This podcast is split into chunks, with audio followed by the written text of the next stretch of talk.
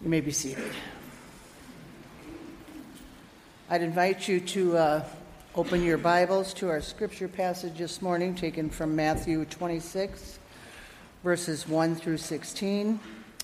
And if you don't have your own Bible, uh, please use one of the Pew Bibles, the red Pew Bibles in the pew in front of you. I'll give you just a minute to find the scripture. Once again, Matthew 26, verses 1 through 16.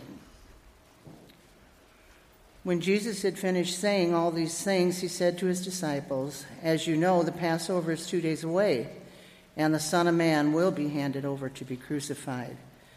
Then the chief priests and the elders of the people assembled in the palace of the high priest, whose name was Caiaphas, and they plotted to arrest Jesus in some sly way and kill him. But not during the feast, they said, or there may be a riot among the people. While Jesus was in Bethany in the home of a man known as Simon the leper, a woman came to him with an alabaster jar of a very expensive perfume, which she poured on his head as he was reclining at the table. When the disciples saw this, they were indignant. Why this waste? They asked. This perfume could have been sold at a high price and the money given to the poor. Aware of this, Jesus said to them, Why are you bothering this woman? She has done a beautiful thing to me. The poor you will always have with you, but you will not always have me.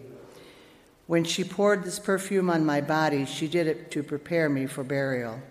I tell you the truth, wherever this gospel is preached throughout the world, what she has done will also be told in memory of her.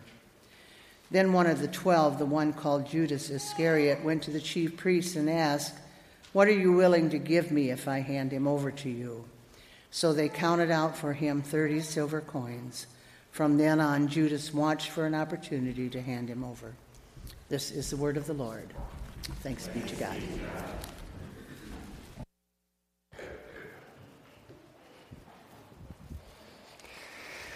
If you're just joining us, as I know, we have both some people visiting for the Easter week and um, a few snowbirds that I noticed have flown back north here just in time for the spring. Um, we, for Lent, have been preaching through um, what we kind of called the last words of Jesus, but just some excerpts from the end of the Gospel of Matthew leading up to the cross in Jesus' final week. And we are very near to the cross now. Would you pray with me as we look at this text? God and Father, I pray that you might help us and teach us through your word as we see both failure and um, fruit from your gospel in the lives of the people that we read about this morning and reflect on that you might teach us to follow after you more. Pray that you would be with all of us sinners as we sit under your word, and be with me, a sinner, as I seek to proclaim it. Pray these things in the name of Jesus. Amen. So, when we tell the story of our lives, we are always the heroes. Have you ever noticed that? That's just like a basic principle, right? So, like, I'm always the good guy. I'm always the, you know, the justified person. I'm always the one on the side of right whenever I tell the story of my life. I was thinking about that um, because of this text, but I was thinking about that this last week. I heard a story, an interview that was really interesting that made me reflect on this with this guy named Joe Papp, who's apparently a famous professional cyclist, which was news to me. Um, not really following professional cycling. But the interview was really interesting. So, what you need to know is Joe Papp was this really like apparently well-known professional cyclist and in 2006 he tested positive for a bunch of performance enhancing drugs. And over the next four years it came out that he had not only been doing lots of performance enhancing drugs but he had been um, illegally importing them into the united states and selling them to almost 200 other professional cyclists who were also using them and you hear that kind of on the face of it, and you think, wow, like this sounds like a pretty sketchy guy, right? You know, I mean, he cheats at professional cycling and is an illegal drug dealer. You know, he sounds like a pretty bad dude. But it was so interesting hearing him tell the story of how he ended up there, right? So he, um, he was a professional cyclist for some years and had an injury and took a break for like five years and came back. And when he came back, he had worked really hard to kind of be back. And he actually was cycling just as well as he had before in terms of his times. But suddenly, this is in the 90s, everyone was doing better than he was. And it became apparent that lots of people had started using performance enhancing drugs. And he talks to his doctor about this. And his doctor offers to prescribe him some. Um, EPOs is what he started using that increase your red blood cell count. And he wrestles with it a little while, but he keeps losing races, right? Not placing because um, he just can't compete, so he starts taking them. and he starts doing better. And because of that, he gets on this cycling team. And um, on that team, some of the other cyclists are also using EPOs and other performance enhancing drugs. And so he starts taking a few more, right, to help out the team, and a few more. And soon he's on HGH and thyroid hormones and amphetamines and all kinds of stuff. And then the government shuts down the supply of some of these performance enhancing drugs he's taking. And he and his teammates are facing the prospect of suddenly doing much worse. And then he, a friend of his tells him that he can get him some of these drugs um, overseas from a factory that's still making them, but he'll have to import them illegally. And he does, and he starts giving them to his teammates too, and then he gets a reputation, and more and more people start contacting him, and soon he's in the situation that he was in when he got, um, when he got found out. And and I run through that story because what struck me as I listened to this interview was that um, when you, pers- when you think about this guy at the end of the story, I feel like that guy's in a different place than me, right? You know, spending years lying and cheating at this thing that he loves and then, you know, importing, I mean, dealing illegal drugs, right, to hundreds of people. Like, I'm like, that seems unrelatable. But when I heard him tell that story, what I felt was like, I get that actually, right? When you hear it laid out in that process, I'm like, I understand how I could have gone down that same road, right? How at each step I get the discouragement, I get the self justification, I get the way I would tell my story to myself so that I would justify what I was doing and make those choices. And I was thinking about that because here in Matthew 26, right, we're just like two days before the cross, and we meet these three different characters, these three different people in this story, right? There's Caiaphas, who stands in for the religious leaders um, that Jesus encounters. And then there's this woman that we learn from the other Gospels is Mary, the sister of um, Martha and Lazarus. And then there's Judas Iscariot, the disciple who betrays Jesus. And clearly, we're meant to look at the stories and see a kind of contrast, right, between Caiaphas and Judas and Mary. But I think when I read these stories, it's easy for me to do kind of what I do with Joe Papp, which is to assume that Caiaphas and Judas, they're just, they're just different from me, right? They're the bad guys in this story. And Mary's the kind of the, the me character, right, in this story. But again, I don't think that that's true. And it certainly wouldn't have been obvious to the people at the time, right? We are all the heroes and good guys in our own stories. We all justify the things that we do. And Caiaphas and Judas had to be just the same as the rest of us in that, right? They had to tell their stories to themselves in ways that made them feel like the heroes. And so, what I want us to do is just kind of reflect on all three of these people and ask how would they have told themselves that story, right? How would they have thought about themselves? And how do we see ourselves in how each of them would have done it? What do we see about ourselves in them and in what went wrong for Caiaphas and Judas and in what was so good about Mary? So um, let's get started. Let's start with Caiaphas, all right? Caiaphas, we meet right at the beginning of this story, and he is the high priest in Jerusalem. We read in verse 3 Then the chief priests and the elders of the people assembled in the palace of the high priest, whose name was Caiaphas. So Caiaphas is the high priest, and in his palace, these people get together, and he's kind of standing in for all of them in this story. But we read in verse 4 then that they schemed to arrest Jesus secretly and kill him. So, why? Why, why are they suddenly deciding to kill Jesus? I'm sure part of it has to do with what we've spent the last few weeks seeing that Jesus goes off on these, like, kind of direct confrontations, preaching about why these religious leaders are misguided. And I'm sure they didn't like that. But still, I mean, people say bad things about me, and I don't plot their deaths, right? Or at least not this actively.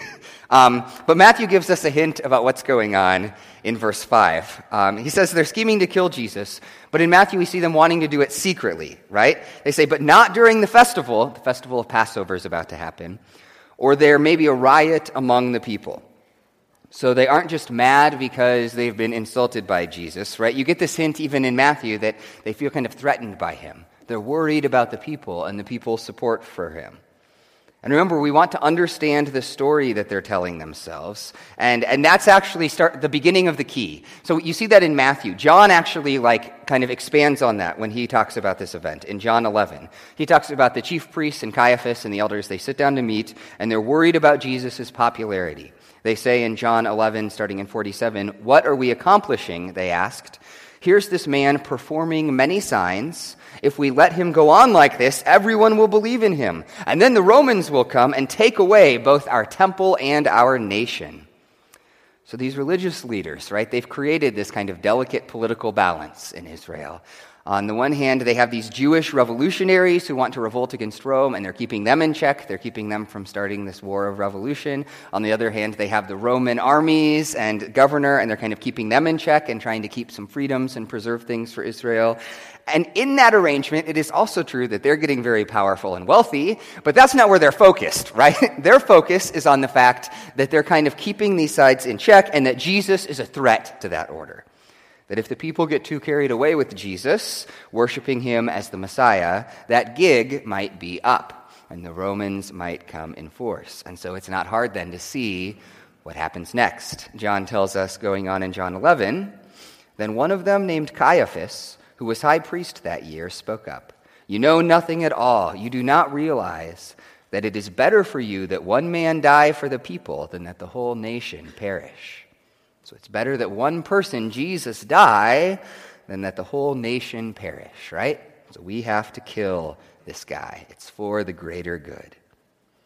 And now, this story is a judgment on that way of thinking in general. And that's key because, again, you get it, right? Now you're like, oh, I understand how I could tell myself that story. But there's also something really important to notice about, about what's happening there, um, something we can easily miss. If you look at verse 47 and 48 in John, um, if you look at how they start, he says, before they, they start worrying about him, they say, Here is this man performing many signs. Right? These people, these religious leaders, one of the things that just always intrigues me about them. They've seen Jesus do all this incredible stuff throughout his ministry. And what's striking is they never really try to deny that Jesus does all these incredible miracles and things during his ministry. Um, in fact, they oftentimes use those, um, they use those miracles to bring charges against Jesus, right? Jesus miraculously heals somebody on the Sabbath, and they come enraged that Jesus would break the Sabbath and somehow just miss or don't comment on the fact that he miraculously healed this dude, right? They've been there for all of it. Um, they throw fits and get angry because Jesus is breaking the Sabbath um, there. They, they've seen him raise the dead, right? If you go on in John in chapter 12, they actually add Lazarus, who Jesus just rose from the dead, to the plot, and they're like, well, we need to kill him too, because he's the evidence of Jesus doing this. And it, what boggles my mind is that somehow they can say, here's this man performing these miraculous signs, but never connect the dots and ask what that should mean to them. So, how does that happen? Well, as I reflected on them, here's at least one way I feel like it happens in my heart. That's maybe part of it, right? So, one of the things that I, one of my deepest idols is control. I want to be in control of things, right? A lot of you probably in different ways wrestle with that. I mean, it can be really obvious sometimes for us. There's these very direct ways we can try to control things, right? You know, the, the person who like tries to, to bully and, you know, and threaten to get his way, or the, the person who kind of like tries to, to nag and whine until people give in to her. Like, you can do that, but, but there's also a lot more subtle ways that we can try to be in control. And I feel like I often recognize those in my heart. Like, like there's just these power dynamics between people that you can constantly be kind of like thinking about and worrying about and trying to control. You know what I mean? Like, like I can be vulnerable to somebody, right? Vulnerable to somebody, but it's, it's on my terms, right? And it's, it's, it's carefully calculated to only be vulnerable enough to like get me a hearing without being vulnerable enough to actually make me vulnerable to that person. You know what I'm talking about? That desire for control that I struggle with, that many of us struggle with, we have that desire because we want to be safe, right? We want to have security because things that we don't control feel dangerous. And in a sense, that's because they are dangerous, right? There's risk there when things are out of our control. A person or situation beyond my control is risky. And I think that's exactly how the religious leaders feel about Jesus. They have this perfectly controlled kind of balance in play, right? They, um, they have this house of cards built with all these different political factions and people all kind of in perfect balance, and they're trying to hold it all together. And then Jesus comes in and he just starts waving his arms around, right? And blowing on the house of cards. And, and they're freaked out because they're worried that the whole thing could come tumbling down. But the problem for them and for us with that kind of control is that it also blinds you to hope and possibility.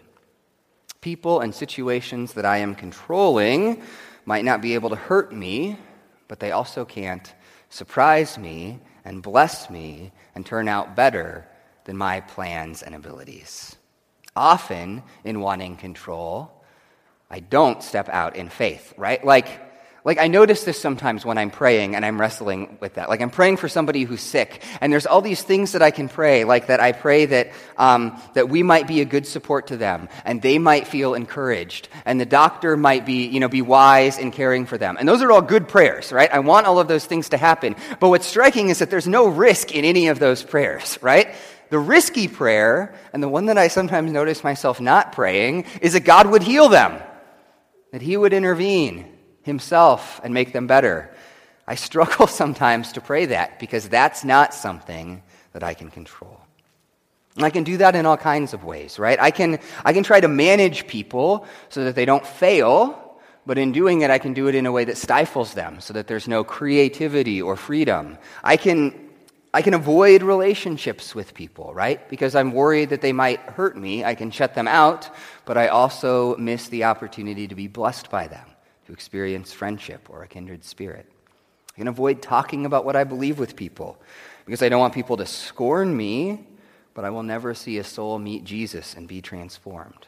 Right? The religious leaders are so worried about Rome and Israel and their, their precarious, carefully controlled political situation that they somehow miss the Messiah.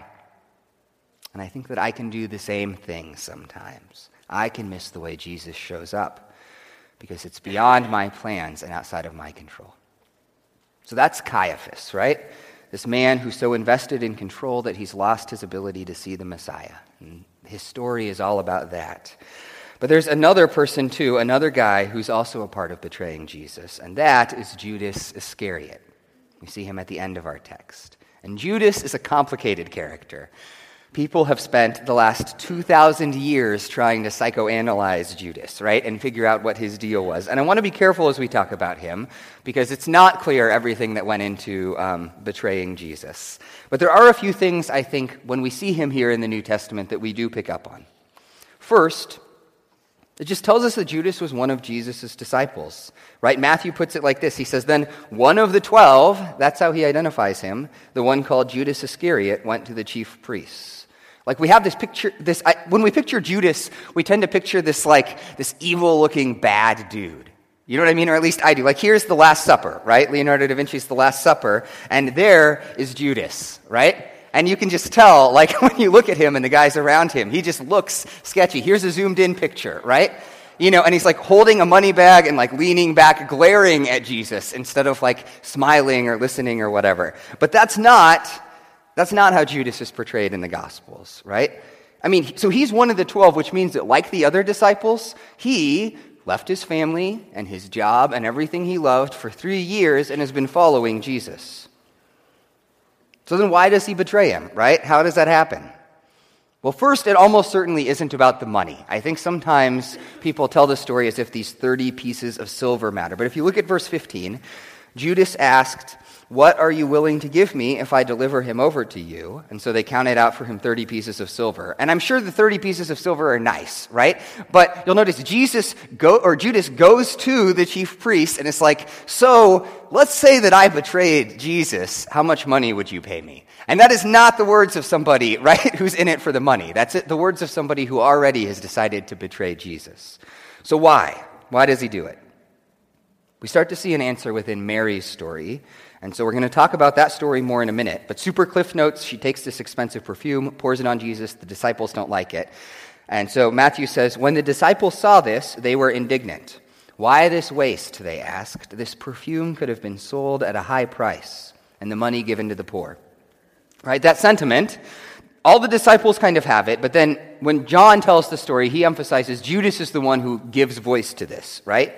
He says, But one of his disciples, Judas Iscariot, who was later to betray him, objected, Why wasn't this perfume sold and the money given to the poor? It was worth a year's wages. So Judas, especially, is objecting to this extravagant gift, right? And in the first place, like, his objection does kind of make sense, right? We're going to talk about that in a minute, but he's not lying that you could buy a lot of meals for a lot of poor people with this stuff that's worth a year's wages. But there's two problems with his objection. Jesus points out the first one to, to Judas. He says, Aware of this, Jesus said to them, Why are you bothering this woman? She's done a beautiful thing to me. The poor you will always have with you, but you will not always have me. Which is to say, Christianity is a religion that's centered not on things we should do or things we say are true, but centered on Jesus, right? As we often say that all the other stuff finds its place only with Jesus at the center, but Judas has lost sight of that fact, Jesus is saying, right? He's talking about a good thing, about helping the poor, but somehow he fails in that to appreciate the beauty of this woman's love and sacrifice for Jesus. He's still got the trappings of religion, but he's lost this sense that Jesus belongs at the center. And that becomes even clearer when we see a bit more about it in John. John shares one other interesting detail about Judas. He says, He did not say this because he cared about the poor, but because he was a thief. As keeper of the money bag, he used to help himself to what was put into it. Now, watch out, because you can read that and think, aha, that Judas, see, he was a bad dude. He isn't like the other disciples. But hold on, right? Because in the first place, um, in the first place, just I, I could do that, right? Even though we read that and think, oh, no, you couldn't. I can think of all kinds of ways that Judas probably justified what he was doing, right? He's like, look at all this that I sacrificed for, you know, for Jesus, my home and my family and my job. Like, don't I deserve, you know, a little something? Or look, at, we're helping all these other poor people, but we're poor too, right? We don't have a home. I mean, you know, shouldn't I have a little? Or, or I'm just going to do it this once. There's all these ways that he could have done it. And more than that, John's point isn't that Judas isn't worse than the other disciples. They all do some pretty sinful and stupid stuff in the Gospels, right? In fact, in like one chapter, Peter is about to deny Jesus. So it's not like Judas is unique in doing bad things. John's point is that Judas's concern for the poor, even that good concern for the poor, had somehow gotten messed up, right? That he talked the talk of caring the poor. And seeing that he's the guy who's in charge of the money that they gave to them, probably at one point he was walking the walk, but somewhere along the line, it got complicated, right? And somehow he lost sight of the poor in his love for himself. And so then, when Jesus makes clear that he isn't going to be a bit player in that self serving agenda that Judas has ended up in, he ultimately betrays him and hands him over to be killed. Another way the stories that we tell ourselves um, that they can go wrong is that they all skew towards being self centered stories. Like we said, we're always the heroes, right? We're, we're the central players. Like, like what, when they make the movie of my life, right? Like, I'm going to be Brad Pitt or Channing Tatum or whoever, right? And you all are going to be like those funny looking character actors whose names I can't remember. I mean, just, just that's how every one of us, right? When we think about our lives, that's how it works. And, um, and it's so easy because of that for us to justify sin because we think I deserve this, right? Because we are the main characters, and so we should get this stuff. I mean, I have that little voice all the time in the back of my head. Don't you? Don't, don't you deserve this thing? Shouldn't you be fulfilled, happy? Shouldn't you get what you've always wanted? Who's going to look out for you if you're not looking out for yourself? One of the hardest things about Christianity for me is that that voice is constantly going in the back of my head. Scripture always comes back to it and says, no. No. because the Bible story is fundamentally a story focused on others, outside of ourselves. Right? It takes Jesus. It says your example for life is Jesus. Jesus who gives up heavenly happiness and earthly fame, and he allows himself to be beaten and unjustly accused and mocked and betrayed and murdered Jesus, who does all of that without ever looking out for his own happiness or comfort or health, he says, See that Jesus, and then take up your cross and follow after him. Now, there's more to be said about that than that, because that's a heavy call, right? And that call to self sacrifice is actually more fulfilling and joy giving, and there's, there's things that underlie it, and we'll get to that in a minute. But for now, I just think that that's how I feel myself reflected in Jesus that I often tell myself these stories to justify my sin that are ultimately about serving myself. And I need to name that and to fight that if I'm going to be a follower of Christ. It's like, like, let me give you just one example, right? In marriage, there are days that I come home and I'm tired, right? And maybe I'm, I mean, I'm legitimately tired. It's been a hard day, or I've dealt with some heavy stuff, or it's been busy, right? But I come home and um, I kind of, um, I just say to myself, like, okay, like, now it's my time to, to live for myself, right? Now it's my time to get what I deserve. And so I flop down on the couch and turn on the TV, and the kids are wild, and Elizabeth is stressed, and I know, right? Some part of me knows that if I went in there and, like, helped out, that it would be this huge blessing to her, but I don't. And it's because I'm telling myself those me, me, me stories I just mentioned, right? I deserve a break. I'm going to have some me time. I'm looking out for myself. And in some ways, that's understandable, but it's also a lie, right? It's the lie that I think Judas, the guy who betrayed Jesus, let rule his life. Because I don't exist for myself. That's one of the hardest but most important truths of Christianity. I don't exist for myself. I exist in part for my wife and my kids. I exist for my neighbors and for the church and ultimately for God's glory. Now, that doesn't mean that I don't rest and enjoy life, right? Don't hear that in what I just said. There's an appropriate place for resting. But even though I might call what I'm doing in what I just described resting, I'm not, right? I'm just being selfish in those situations, right? I'm not resting wisely. I'm putting my needs and comforts over those of the people I'm supposed to love. And that's the opposite of the posture of Jesus, who so loved us that he gave himself up for us. All right.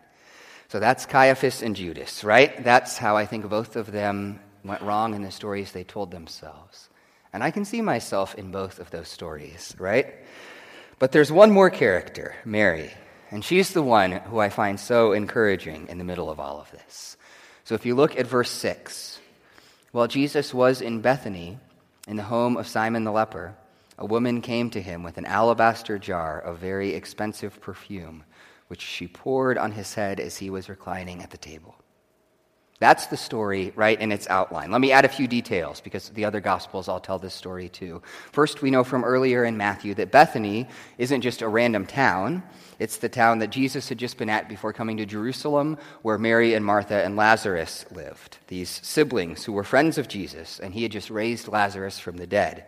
Um, one of his climactic miracles. And we learn from John 12, actually, that Lazarus was there at the table with Jesus, and Martha was in the kitchen helping serve, and Mary was the woman who brought the jar of perfume and anointed Jesus.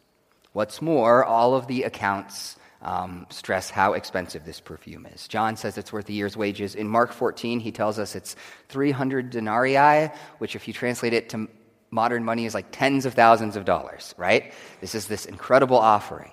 And Mary does it, and the disciples, like we said, aren't happy. Verse 8 When they saw this, they were indignant. Why this waste, they asked? This perfume could have been sold at a high price and the money given to the poor. They're angry because this seems wasteful.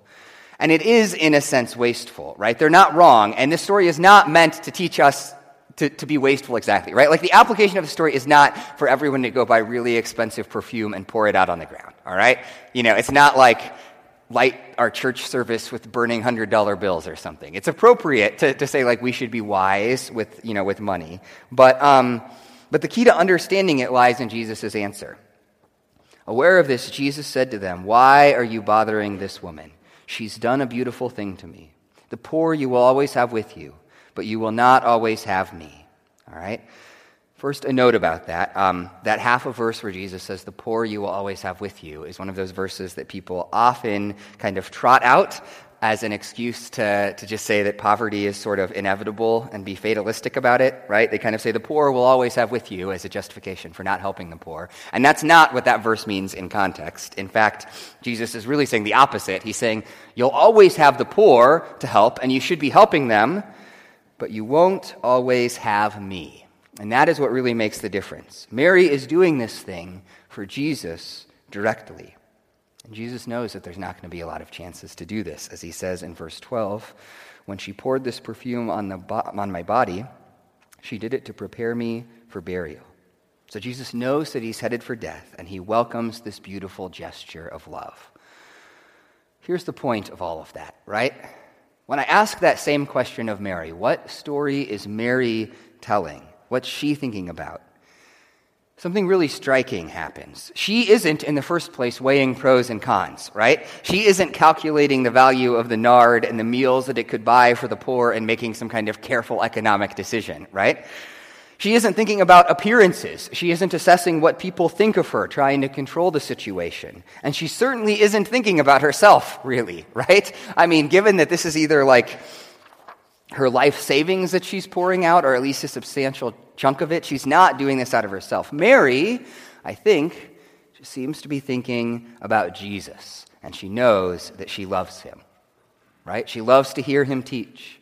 She loves to sit at his feet, loves him for defending her when her sister Martha tries to tell her a woman's place is in the kitchen, and Jesus says that it's at his feet learning, loves him especially for raising her brother Lazarus from the dead, right? That's just happened. Her dear brother dies, and then Jesus does this unimaginable thing and says, Lazarus, come out. And he does, and now here he is sitting at the table, right? Eating and laughing with the master. And so she takes her life savings and buys this jar of perfume, and, and she brings it to Jesus and anoints him, weeping and giving thanks and pouring it onto his head and his feet. And what's beautiful about all of that, and what stands in such stark contrast to Judas Judas and Caiaphas and often me is that she doesn't seem to be telling a story about herself at all.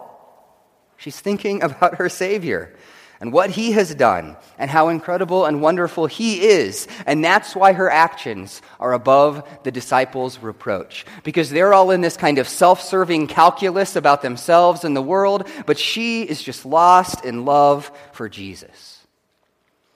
There's this little Pharisee in my heart in all of our hearts, I think, when we think about Christianity that makes us start with the duties, right? With things to do and sins to stop and good deeds to perform. It's how almost everyone in our world views Christianity, right? If you ask them what Christianity is, they describe a set of moral do's and don'ts, right? You go to church on Sunday and you don't cuss at that guy going 50 in the fast lane on the interstate. And there are duties in Christianity. There are things to do, right? We've talked about a couple of them this morning. We're supposed to seek to trust in God and step out in faith. We're supposed to die to our selfish interests and live for others. But those duties are not where we start. Christianity always starts with Jesus and with what he has done. Because starting with Jesus is what empowers obedience. Mary gives this costly, beautiful offering to Jesus, not because she's really like, like hunkered down and thought about her duty. She does this because she has experienced his work and his welcome, and his, he's taught her, and he's loved her, and he raised her brother from the dead. And that's why she does this. And it works the same way for us. That the reason we obey is because God has served and loved and worked for us in Jesus. That Jesus gives us himself. And it's only after we receive him that we are then called to give ourselves to others. Starting with Jesus also helps me overcome those struggles we just mentioned with Judas and Caiaphas. Caiaphas is all about control, right? And I can wrestle with always wanting to be in control. But here's the thing just naming that and deciding that I need to stop controlling stuff doesn't actually work, right? Because, like we said, I try to control things because I want safety and security, and those are real struggles, right? The world is scary, and really hard things can happen. And of course, I want security in the face of that. The only way to release that control and step out in faith is to have my gaze fixed on one greater than me who is in control and who loves me. The more I think about myself and about my situations, the more I am going to try to control them, right? Whether I mean to or not. But the more my eyes are fixed on Jesus, right? On Jesus whose hands and feet are pierced in his love as he died for me, on that Jesus who sits on the throne in heaven and who rules over all things, the more that I look on that rather than on myself and my circumstances, the more I'm able to start to open my hands and give up the more I can trust and step into this world of risk. Because I'm doing that looking at Jesus, who is in far greater control of this world than I could ever imagine, even on my best day. Judas is all about looking out for himself, for living for himself and seeking his good. And we're called to be selfless, right? But again, we're never going to stop focusing on ourselves until we have this sense, um, this, this, this piece of knowing what Jesus has done for us that He has provided righteousness for us, that He has provided new life. He has provided fellowship with the Father and fellowship with Himself and friendship and relationship. And He's given us a new family in His church. And He's given us a new purpose in His kingdom. And He's given us an inheritance that will endure and cannot fade. And it is in seeing all of that and in recognizing how our needs are truly met in that that we are able to begin to die to our selfish interests because we know that all that we truly need is fulfilled in Jesus. And that frees us to stop seeking that stuff for ourselves and start serving others. So, really, then, what I'd encourage us to do as we think about all three of these stories is to seek, like Mary, to shift the central character of our stories from ourselves and to Jesus. Like we said at the beginning, we're all the heroes in our own stories, but, but fundamentally, what Christianity calls us to do is instead to start to make that hero Jesus instead, to make him the main character, to make him the one that it's about. I know of no better time to do this than the week leading up to Easter. I mean, this is it, right? The time that we celebrate the central acts of Jesus' life for us his death for our sin, his resurrection for our new life. This is where Jesus takes on all of our guilt and all of the power of hell and all the darkness of death and all all of the, the, the stuff that comes against us, he takes that on and he wins. So, what I encourage you to do, and what I'm going to seek to do this week, is to spend a little bit of time thinking about that story. Not about what I should do because of it, right? Not about like how it relates to me and how I'm succeeding to live and fail in the light of it. Um, but just, just pour some coffee or whatever and, and look out the window for a few minutes and reflect on what Jesus has done and the awesome power that rests in that. Because there is power there too to transform our stories and to transform our lives. So, would you pray with me? Oh, Father, I pray that you would help us um, all to die to ourselves, to die to our selfish interests, and to die to our need to control. But I pray that you would um, teach us to do that in the death and resurrection of your Son, Jesus Christ. He is our example and He is our strength, and He is our salvation. Pray all of these things in His name. Amen.